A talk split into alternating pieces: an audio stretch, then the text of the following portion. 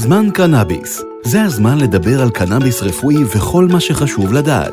בהנחיית קלינוי בר גפן ובשיתוף פיס נאצ'ורל.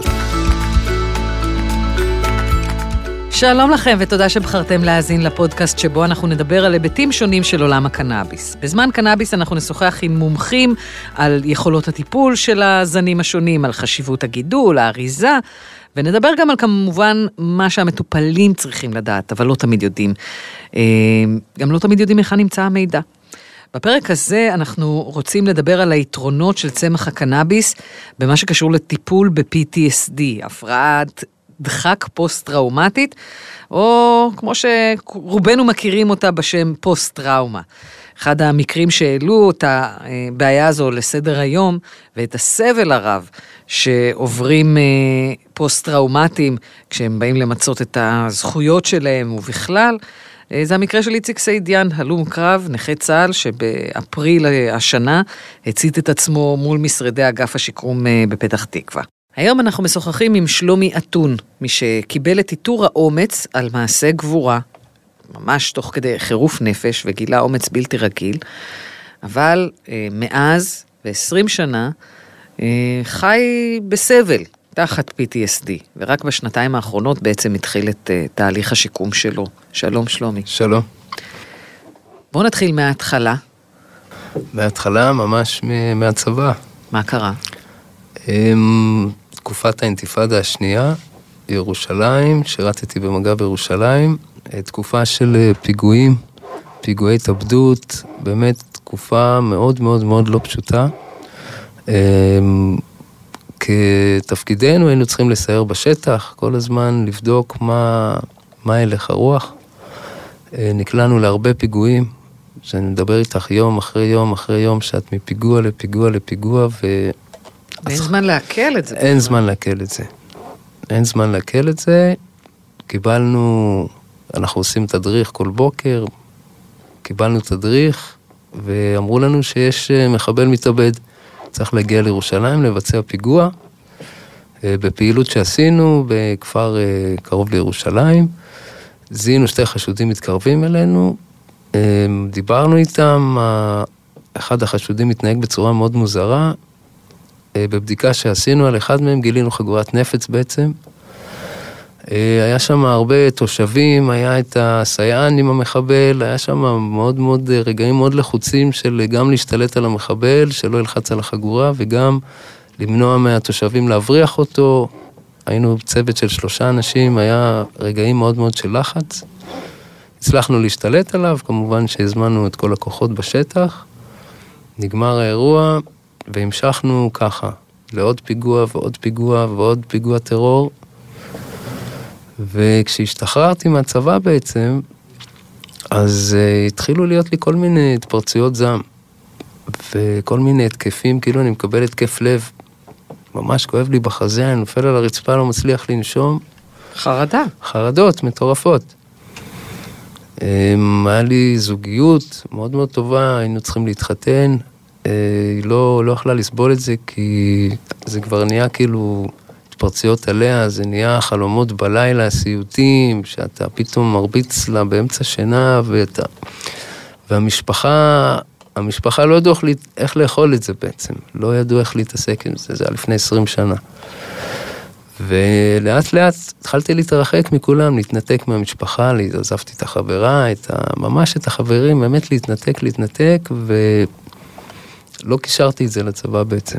למה לא קישרת את זה לצבא? זאת אומרת, כשמתחילות החרדות האלה והלילות אה, המסויטים, אין שום דבר שרומז לך שיש קשר לחוויות שחווית כחייל? לא שמעת את ה... לא היה פעם... של אה, PTSD? לא היה כזה מודעות לפוסט-טראומה והלם קרב.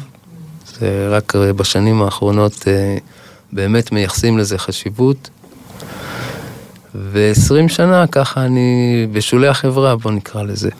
וחשבת שזה קשור לאופי שלך בכלל? כן, חשבתי שזה קשור לאופי שלי בתור ישראלי, זה הרבה עניין של הדחקה גם, אתה, אתה מדחיק את האירוע, אז אתה מדחיק את כל הרגשות שקשורים אליו, ואתה מדלג על זה, אתה לא באמת אה, מטפל בעצמך. מה גרם לך להתחיל? אמ, עברתי חיים מאוד קשים, לא פשוטים. לא הייתי בקשר עם משפחה הרבה זמן.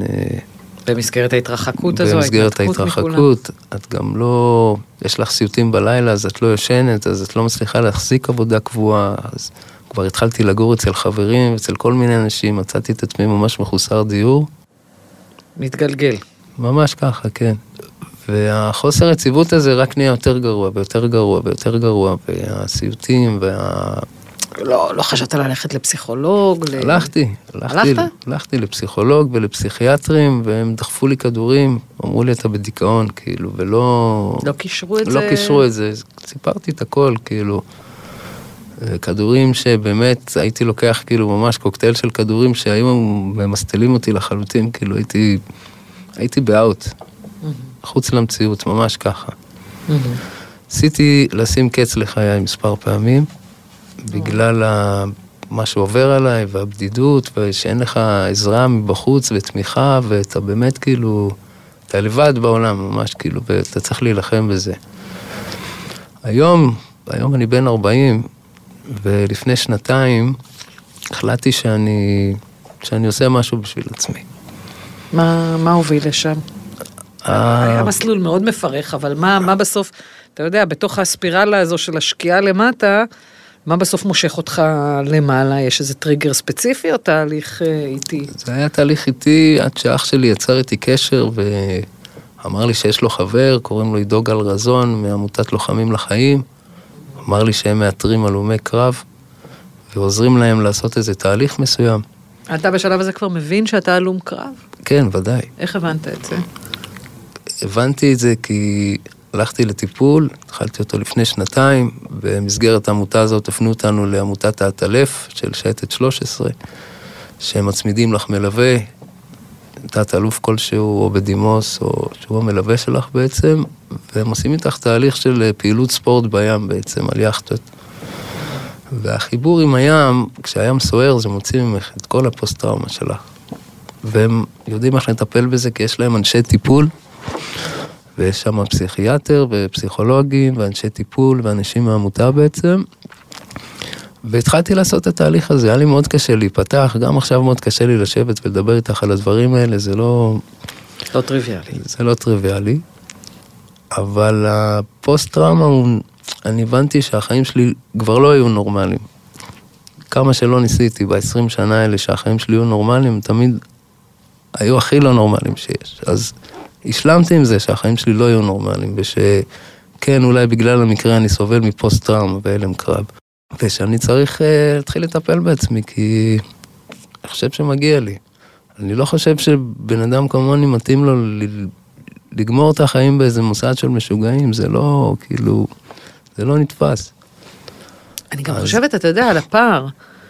יש פער של הרבה שנים, כן. כן, לא, אבל גם על הפער, כחייל אה, זכית באותות, בהצטיינות. איזה פער זה בין המעמד הזה של אה, הוכיח גבורה לבין המחיר שמשלמים על ההצטיינות הזו, על המציאות הזו שבה צריך להצטיין בכלל. אה, כן, זה... אני כל פעם אומר לעצמי, לא, לא היית צריך לעבור את מה שעברתי, אבל בגלל שזה נכפה עליי, וזה שם, אז צריך לטפל בזה, צריך לעשות עם זה משהו. אז אוקיי, אז בשנתיים האלה אתה עובר תהליך. אני עובר תהליך, כן. ובעצם מבין שקנאביס מאוד מאוד עוזר לטיפול בפוסט-טראומה, כי הכדורים שמביאים לי לא מועילים לי. הם מוציאים ממני התקפי זעם, הם עושים אותי עוד יותר בדאון, אני... היה לי תקופות שלא הייתי יוצא מהבית בכלל, מהחדר. ומגיע לעמותת מעלה, דרך אה, גורמים, מגיע לעמותת מעלה, ובעצם הם כמו משפחה שם, את מגיעה, זה באמת כזה מאוד אה, נעים. אנחנו גם נדבר עוד בהרחבה על העמותה הזו, אבל בוא ככה תיתן לנו בשתי שורות. מתאימים לי שם את הזן שאני צריך, לפי הטיפול שאני צריך, פוגש את הרופא, את כל מי שצריך בעצם, והם פשוט מקדמים לי את זה, את מבינה? יש אנשים שסובלים, כמוני למשל פוסט-טראומה, אי אפשר לחכות בתור. את לא יכולה לחכות בתור. מחכה בתור שלוש דקות, את מתחילה להתעצבן, כאילו, לאבד את זה. יש כל מיני טריגרים לפוסט-טראומה. במשרד שם זה פשוט מביאה להם את המסמכים, מה שצריך, והם עושים בשבילך. את, את ההתאמות. הם. עושים בשבילך את ההתאמות ואת התהליך לקבלת הרישיון. מה השתנה בך בשנתיים האלה? אה, בעקבות הטיפול. ב... אני מרגיש יותר חופשי. כי הכדורים לא, הכדורים לא הועילו. אוקיי. שנתיים זה, זה, זה עוד, אה, זה, זה לא הרבה, הרבה מאוד זמן, אבל אני מניחה שאתה כבר אה, באיזשהו תהליך של שיקום של החיים שלך. כן, הקנאביס זה לא הטיפול העיקרי, אני מקבל עוד הרבה טיפולים במסגרת העמותות שאני נמצא בהן. הקנאביס הוא, הוא מתאים לכל בן אדם כאילו בצורה שלו, אותי זה פשוט מרגיע. כן. אני בן אדם שנמצא בלחץ כל הזמן, כל הזמן דרוך, כל הזמן מסתכל על צדדים, כל הזמן חושב שכולם חשודים, כאילו זה החיים שלי, כאילו אני, אין לי רגע של נחת. אז הקנאביס כן מאפשר לי את זה לפעמים, הוא כן uh, מכניס אותי לסוג של אופוריה וגורם לי להירגע, גורם לי לישון טוב בלילה, פותח לי את התיאבון, אותי שוקל 40 ומשהו קילו, 50 קילו, כאילו זה... לא הצלחת לאכול מרוב אי אפשר לאכול, זה... אין לך חשק. פוסט טראומה זה... זה סוג של אה, מחלה נפשית נקרא לזה, אפילו אם לא מטפלים בזה, זה הופך להיות הרבה יותר גרוע. בשנתיים האלה גם הצלחת לחדש קשרים שהתנתקו כתוצאה מהמשבר הזה? כן, חידשתי את הקשר עם המשפחה קצת יותר, עם החברים קצת יותר. וזה הולך ו- ונבנה? זה הולך ונבנה כי זה, זה מוציא אותי לסוג של חברתיות, כאילו, כי פעם הייתי סגור בתוך עצמי ולא הייתי מאפשר לאף אחד להיכנס לעולם שלי, וזה זה מנגד את זה, זה כן גורם לך לצאת, זה כן גורם לך לדבר עם אנשים, זה, זה עוזר איפשהו, זה עוזר בלילה לישון, זה, זה מאוד חברתי, זו תרופה חברתית אני קורא לזה. אפילו אתה מרשה לעצמך לחשוב על מערכת יחסים? אה, כן, אנחנו, אני מתקדם לשם, כן, זה יקרה. ועבודה? העבודה קצת בעייתי, לא, לא מסוגל לעבוד כרגע. לימודים זה משהו שבא בחשבון עדיין? הלוואי, כאילו, אני, הלוואי שהייתי יכול, אבל uh, כרגע אני ב-20 שנה, כאילו, לא עובד, כאילו, העבודה שלי, בוא נגיד ניקח את כל ה-20 שנה, זה מסתכם בשלושה שבועות, חודש, של uh, לנסות ולצאת ולעשות ולעבוד, אבל uh, עכשיו אני בסוג של תהליך, גם עם הקנאביס, גם עם הטיפולים, גם עם כל מה שקורה מסביב. זה מאוד עוזר. יפה. מה, מה היית רוצה שנאחל לך? אה, בוא נגיד שנקיים את השיחה הזו שוב אה, בעוד שנתיים. איפה היית רוצה להיות? הייתי רוצה להיות מאוד במקום של אה, לעזור לאנשים אחרים שנמצאים במצב שלי. בגלל התהליך שאני חווה על עצמי, והניסיונות שאני עושה על עצמי בעצם, וההחלטות שאני לוקח, והקבלות שאני לוקח, אז אני אגיע לאיזשהו שלב שאני כן ארצה לתת. כי אני היום מקבל הרבה מאוד. הרבה אנשים, יש, יש הרבה אנשים טובים במדינה שכן עוזרים לי מאוד מאוד להגיע לדרך, לעלות על דרך המלך נקרא לזה, ויש הרבה אנשים שנמצאים במצב שלי.